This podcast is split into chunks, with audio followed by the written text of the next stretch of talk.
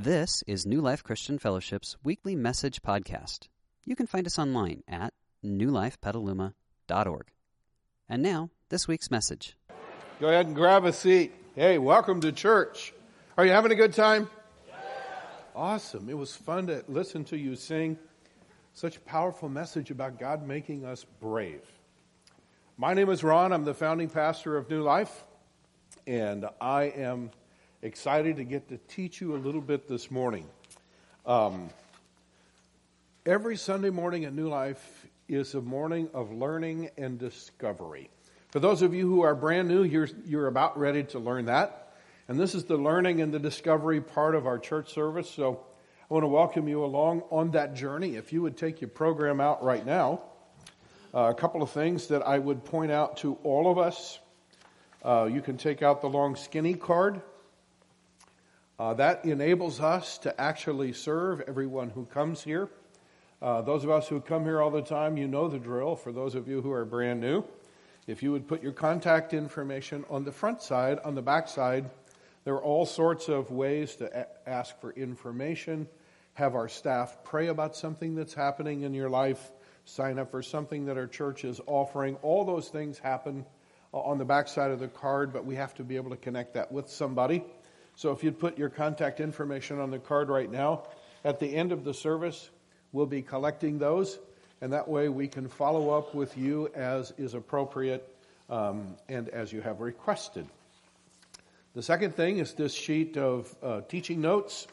You're going to want to write some stuff on there today. Um, and if filling in the blanks helps you learn, we provide that every Sunday. Um, I got a very interesting little Facebook post this week from a lady in our church who has been collecting those for four years in handy dandy reference. And I was most impressed with her organizational skill, but even more impressed with her desire to learn. Uh, so that's pretty cool. This particular thing, for some of you, it's not orange, it's yellow or green or blue or whatever else. We are in the process of putting together uh, what I would call a God Speaks to Us wall. Kevin says it's going to be up here somewhere. And we're, we are pressing into this topic of can you hear me now? Does God really speak to us? And this morning I'm going to press into one particular avenue that God speaks to us. And I just want to tell you up front, I think it's one of the most important things you can ever learn as a Christian. And in some ways, it contains the essence of the Christian life. So if you want to write this down, I'm going to give you what is the essence of the Christian life. And you can write it it's in one simple phrase, okay? It's not in your notes, but here you go. The essence of the Christian life is seeking God and learning to live as his child. It's that simple. Now, that's profound and that's not easy. You ready? It's seeking God and learning to live as his child. So today we're going to press into the concept uh, or, or the question. I know God might speak to me through the pastor. I know that God might speak to me through the Bible. I know that God, maybe in, a tangible way, would speak to me through my life group or small group or friends who uh, that that surround me. But the question of the morning is Does God ever speak to me personally? Does He love me enough to single me out and actually give me a message? So, one of the things that we're, we're building on this God Speaks to Us wall is we're writing down instances. And so today, for those of you who have ever heard God give you a message or felt like God gave you a straight up message, uh, if you would take just a moment, write it down as, as we work our way through uh, this teaching portion of our, of our service um, in a week or two, that'll be mounted up there. And it's just a, I think we're going to see that, that God is indeed speaking to us in some powerful ways. Let me give you some review principles of where we have been. We've been more than these places, but here's, here's a sort of a brief overview. you need to know that when God speaks, God's messages always lead to freedom and fullness of life. And maybe what you need to know more than that is that God's messages never lead to shame and condemnation. Now, it's a subject for another morning, but I want you to understand that there's a big difference between guilt and shame. There's a big difference between conviction and condemnation. And there are times when God's message to us will, will actually trigger in us guilt, but when we've done something that's wrong, it's probably a good thing to feel guilty, right? Because if you can't feel guilty, you don't have a conscience. That's a bad deal. But there's a big difference between guilt and shame. God's messages never lead to shame, and they never lead to condemnation. Second review principle would be this God's messages cover a wide range. Just take put hit the pause button right there because most often we think that God speaks to us primarily for two things. He wants if you grew up in a legalistic church, you're pretty sure that God wants to speak to you to tell you what not to do.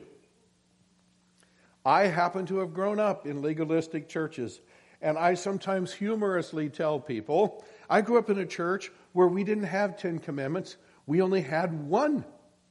And people think, I'd like to go there. And then I tell them what the commandment was Thou shalt not anything. yeah. And sometimes that's how we tend to view God. That, that the only reason he wants to talk to us is to tell us what not to do, or the only reason he wants to talk to us is he wants to tell us all these things that he wants us to do. But the truth is that when we learn how to hear God's voice, He has a wide range of things that He wants to talk to us about about love, about aff- affirmation, about who we are, insight, warning, correction. But here's the most important thing, and you can sort of underline it in your notes. Because God is our Father, He's actually going to speak to us about everything that a good father would speak to his child about the whole gamut. God doesn't miss any of it. Here's the third review principle God whispers, He doesn't shout. You may have had parents that shouted and yelled. God doesn't do that. God whispers. So if you want to hear Him, if somebody's whispering, what do you usually do if you want to hear? You lean in, right? Of course. Because if you don't lean in, the chances of hearing are not very good. Today, more than anything else, I want to teach us how to lean in. How, how can we hear God speak to us? So, that's the order of the morning. So, now I'm going to ask you to use your imagination.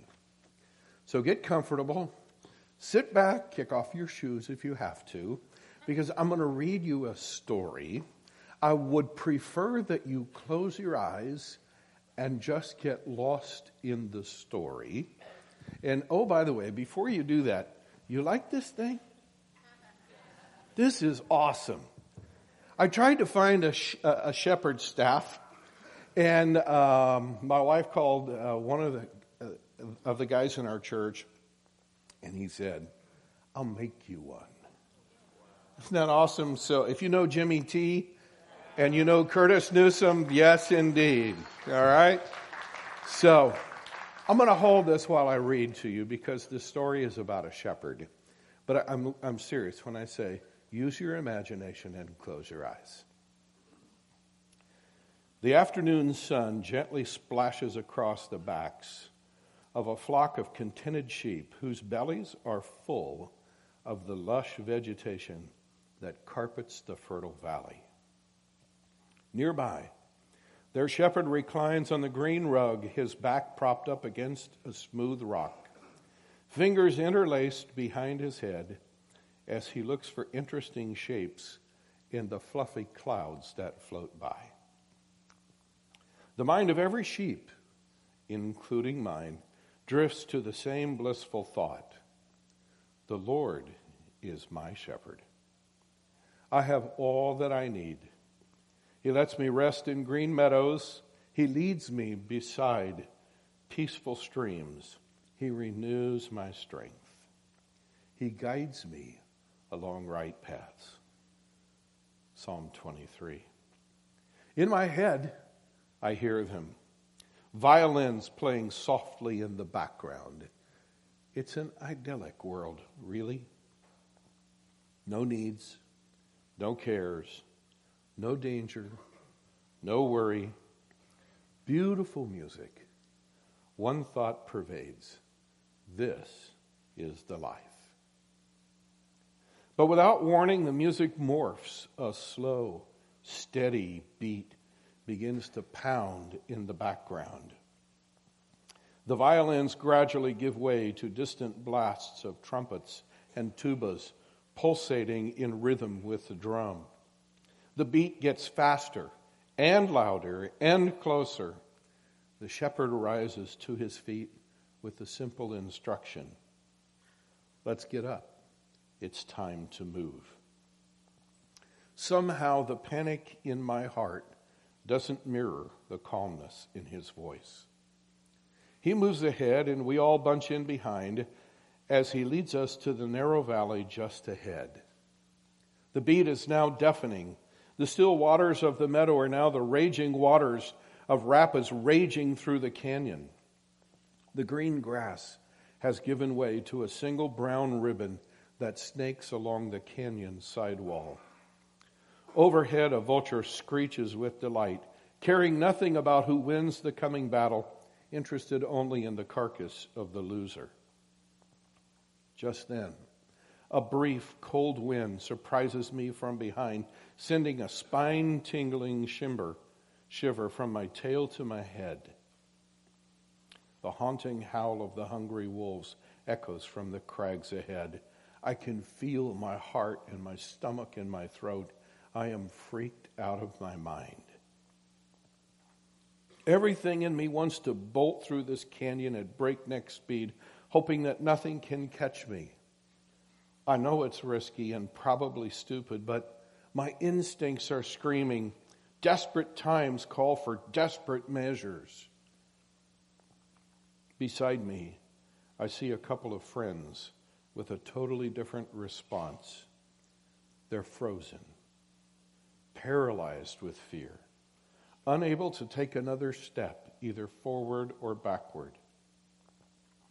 Through the din of raging waters, screeching vultures, howling wolves, and moaning winds, we hear the gentle and reassuring voice of the shepherd. Chad, Allison, and Ron, do not be afraid,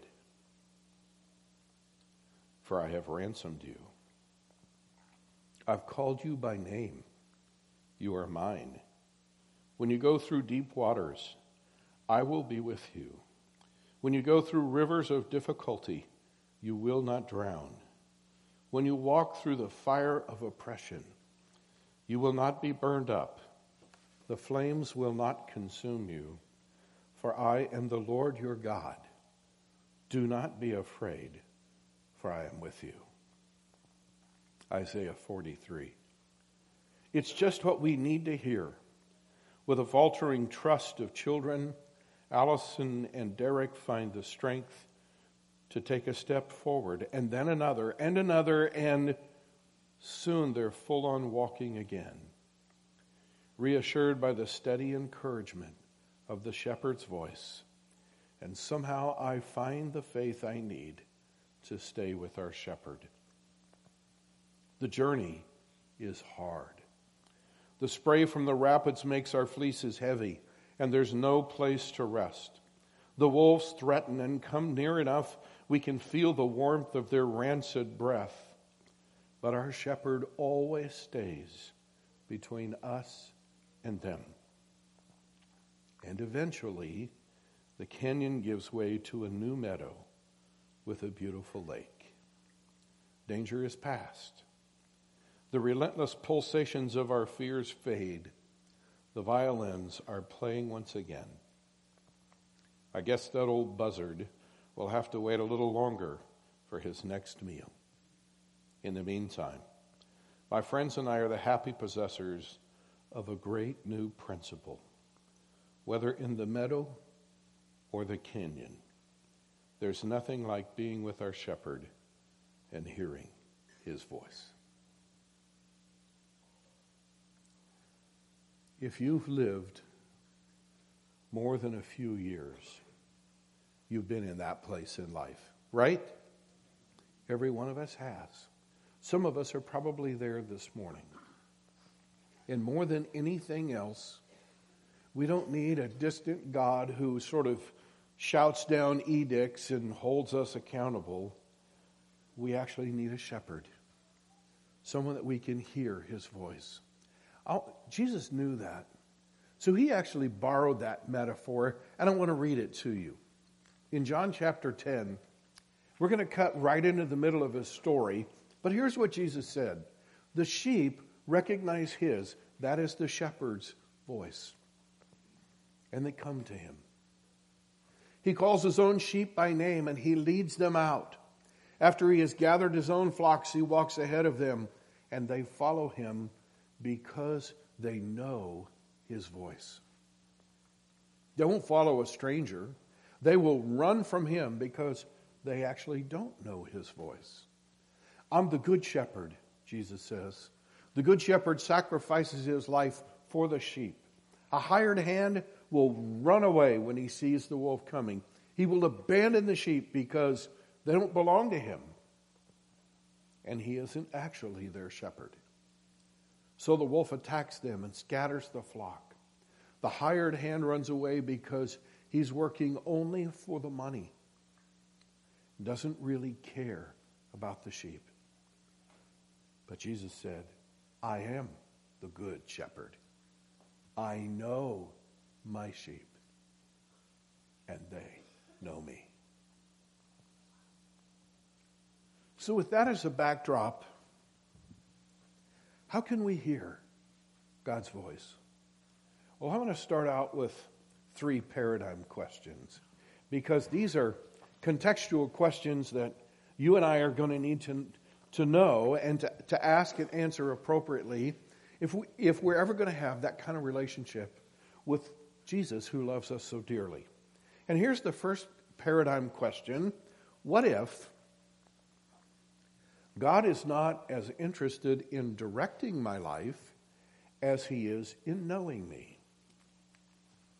I have a confession to make.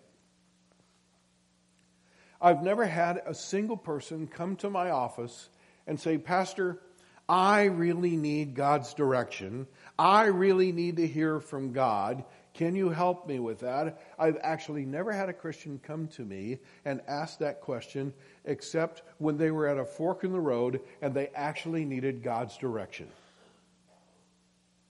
And at that moment in time, we have this realization oh my goodness, I want to hear from God. I, I, I want to take us back to the drawing board and ask this paradigm shifting question what if God is not as interested in directing my life as he is in knowing me. Then that would mean that God would speak to me about a lot more things than just direction. And I think the overwhelming message of Scripture is that God is not really interested in being your answer man. He would much rather be your dad. And if the only time as a father you ever heard from your children was when they wanted direction on. Now, if you have teenagers, you'd probably die for that moment right now. But, but other than that, when your children get to be adults, if the only time you hear from them is when they either need direction or money, you're going to say, This is not working for me. Second paradigm shifting question is this What if hearing from God is less about asking and more about conversing. It's less about saying, God, what do you want me to do? And it's more about actually having a conversation with God and processing a certain subject with Him. And I'm going to give you a little homework if you're up for that at the very end of this. And, and that's going to be part of the homework is actually processing a subject with God this week. It's one of the most fascinating things that you can do in the Christian life is process a subject with God. And, and so, what if it's not so much about asking God for direction as it is about talking with Him and processing a subject with Him? And then the third paradigm shifting question is this What if God wants to start with me the way He started with Jesus? Do you realize the first message, recorded message we have in the Bible where God sent a message to Jesus, His Son? You know what it was? It was this You are my very dearly loved Son. I am so happy with you. Do you realize Jesus had not done a single thing in ministry yet? And God was already happy with him? He hadn't taught a single person. He hadn't healed anybody. He hadn't laid out any new principles. He hadn't done squat. And God started with this message Jesus, as a backdrop for your whole ministry, for the rest of your life, I want these words to echo in your mind. You are my dearly loved son. I'm so happy with you. I just want to tell you this that message, not the one given to Jesus, but when God spoke that message to me, it changed my life maybe as much or more than any other message I've ever received from God. Now, here, here's the kicker in that I was nearly 60 when I got that message. I had been a pastor for almost four decades. I looked back on my life and I wondered, I wonder how different my life would have been if I had gotten that message from God early on. So, as your pastor and your friend, I want to pass that on to you. And for some of you, that's the very subject you need to process with God this week. And, and when I say process, I mean stay with God till you get that message. If you get it on Monday, great. If you don't get it on Monday, process it again on Tuesday. If you don't get it on Tuesday, that's fine. Process it again on Wednesday and stay with God until when you get up, you know that you are God's very dearly loved child. And that He's happy with you regardless of what you've done and regardless of what you haven't done yet. And when that becomes your starting place, what's the essence of the Christian life? Seeking God and learning to live as His, what's the next word? Child. Yeah. So, how does God do that? How's He going to get that message across to us? How is God going to speak to me, the person? And so, I'm going to give you four principles, and we'll move through them relatively quickly. They're not difficult principles, uh, but they are profound. They are very profound. And the first one is this here's how God speaks to us In my spirit, by His Spirit. You have a spirit, something way down inside you that was given to you by God. There are some days when that spirit is very light and wonderful, and there are some days when it's very dark. Are you with me? If you don't know when that is, just ask the people around you. They may tell you, on the way to church this morning, that was dark. Or they may say it was light, all right? You have a spirit, and God's spirit speaks to your spirit deep down inside. So, how does that work? Well, fortunately, we have a passage in the Bible that speaks directly to that. So, I'm going to take us there. The Apostle Paul, writing to the, to the Christians in Rome, said this All who are led by the Spirit of God, there you go, led by the Spirit of God, are children of God. You have not received a spirit that makes you fearful slaves. Instead, you've received God's spirit when He adopted you as His own children, and now we call Him, and that was their Hebrew word for sort of daddy or father. And then he closes this out by saying, For God's Spirit joins with our spirit to affirm that we are God's children. So there's a joining between God's Spirit and our spirit. How does that happen? Well, as I pressed into that, God took me to an illustration of something that we have all seen. We've all seen an orchestra tune, or we've seen a guitarist tune his instrument, or we've seen a piano tuner tune a piano. They all work on the identical same principle. If it's the orchestra, it's the oboe. And the oboe will play a note, and then everyone tunes their instrument to that note, that exact pitch. If it's a guitarist, he has an instrument that will send out a frequency, hits the guitar string, and begins to tighten or loosen the tension on the guitar string until the note that his guitar is making is perfectly in tune with the frequency being sent out by whatever that tuner is. If it's a piano tuner, usually they have a tuning fork and they bang it on the piano and it actually sends out a perfect A440 frequency. And then they, they go to the A note on the piano and they begin to, to, to tighten or loosen that tension until, and if you listen, you can hear sort of a waffling back and forth and oscillation. And when the oscillation ceases, it means that the string on the piano is perfectly in tune with that A440 tuning fork. We call that resonance. Did you know your spirit works that way with God's spirit? When God sends you a message, it's, it's like the piano tuner banging the tuning fork, and there comes the message. And then you have a spirit, and in your spirit, you have all these thoughts but as you begin to process those thoughts, you realize that some of those thoughts actually line up with the message and they resonate with that message. And when your thoughts resonate with the Spirit, now you've received a message from God. Now, some of you are looking at me going, wow, that sounds complicated. It's not. You've actually done it already. Or some of you are doing it this morning. For instance, the first time that you came to New Life, okay? So, all of you that this is not your first Sunday, the first time that you came to New Life, you walked in the back door and your spirit was on high alert. And your spirit was firing a barrage of questions to you. Do I feel safe here? Is there anybody here like me? Does the music move me? Does the pastor put me to sleep?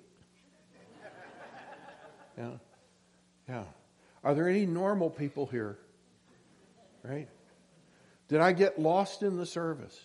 I mean, you had a ton of questions, and you know what you were doing? You were trying to figure out is this the right place for me? And you might have thought that by the time church was done, you got a good vibe here. Can I tell you, this is a church that what you got was much deeper and better than a vibe. You actually got a message from God, and your spirit resonated with God's spirit, and you said, This is the place for me.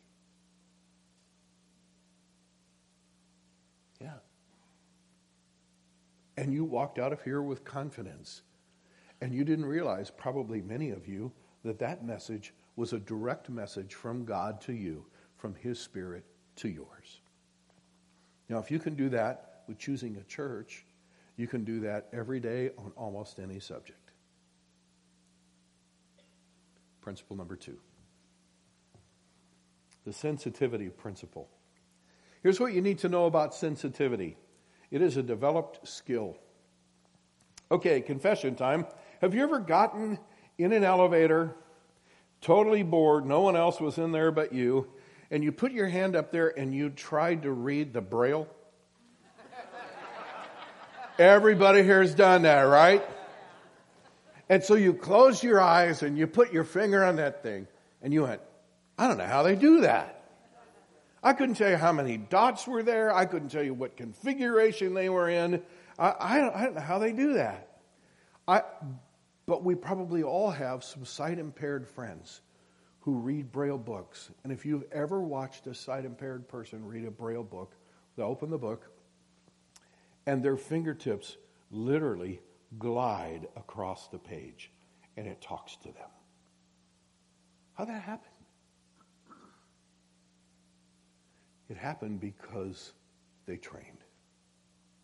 It's a learned and developed skill. And I want to tell you, learning to resonate with God's Spirit, it takes a while to sensitize your spirit to where you can very quickly actually hear God's voice and get a message from Him. But every single person sitting in this audience can actually learn that skill. It just takes a while to develop the sensitivity to it. That makes sense? That's how it happens. Principle number three the human factor. Here's what you have to know miscommunication is not fatal. Okay? Yes, thank God. Anytime you put humans in any equation, you're going to have problems. Here's a great thing about God. Excuse me. Most of us are afraid to act on something we think we heard from God in case we didn't hear it correctly. We think that somehow that's going to make God mad and he's going to be upset and we're going to do irreparable damage and so forth. And so we, we, we choose the safe thing and we don't do anything. I want you to think with me for a minute. You have a 12 year old child and you want to teach them how to successfully dive into a swimming pool. So you go to a swimming pool that has a diving board, and you get your child out there on the diving board, and the child, depending upon the child, may have some fear. Okay? Um, when your child has fear and they get paralyzed by fear and they stand on the board and they won't jump, I have a question for you.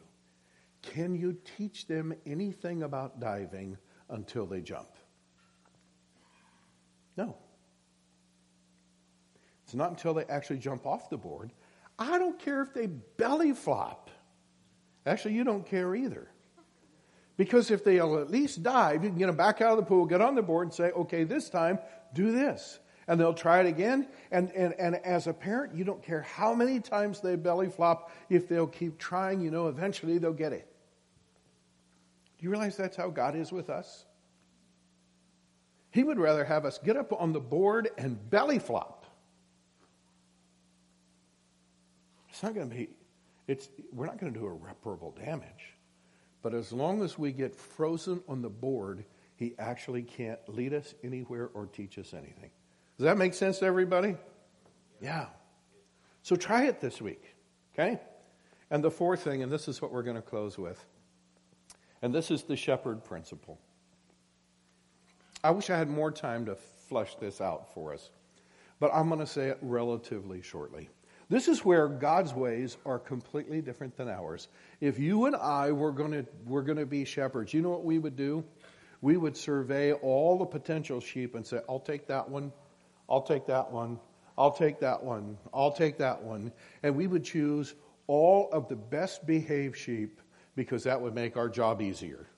Wouldn't we? Did you know that God doesn't do it that way? I want you to look at the board. Here's how God does it the Good Shepherd doesn't choose the flock, he invites each sheep to choose him. God doesn't care what you've done. He doesn't care how messed up you are. He doesn't care how ugly you are. He doesn't care uh, what kind of damage you bring. God knows if you'll just come be part of his flock, whatever damage has been done in your life can be healed. Whatever sickness you bring can be made well. Whatever wrongs you have done can be forgiven. Whatever skill you lack, he can work in your life and he can develop that skill in you. The only deal is you have to want to be in his flock. And that's the choice that we give every Sunday, and it's the choice I'm going to give you right now. If you've never made that choice, and I, I want to throw in one little tiny caveat because it's a perfect way to illustrate this. Some of us, the choice, this choice was made for us when we were quite young, probably right after we were born. And as a child, our parents made this decision for us, and they had us baptized in some church, and there's nothing wrong with that. It, but in this illustration, when you are born to a father and a mother sheep that are already in the flock from birth, you're sort of in the flock, right? But you know what the Good Shepherd knows? When you get old enough to decide whether you want to be in the flock or not, you can walk away, or you can make the decision on your own to choose the Good Shepherd. So, even for those of us that that choice was made for us long ago, the Good Shepherd would love to hear from you Hey, I know my parents chose this for me, but I'm telling you right now, today, Jesus, I want to be in your flock. I'm choosing it on my own. So, I'm going to give you that, uh, that opportunity. Let's bow. Here's a short prayer that you can pray that actually communicates that to God. And if you're ready to make that decision, then make it by repeating this prayer right where you are. Dear Jesus, thank you for being the Good Shepherd.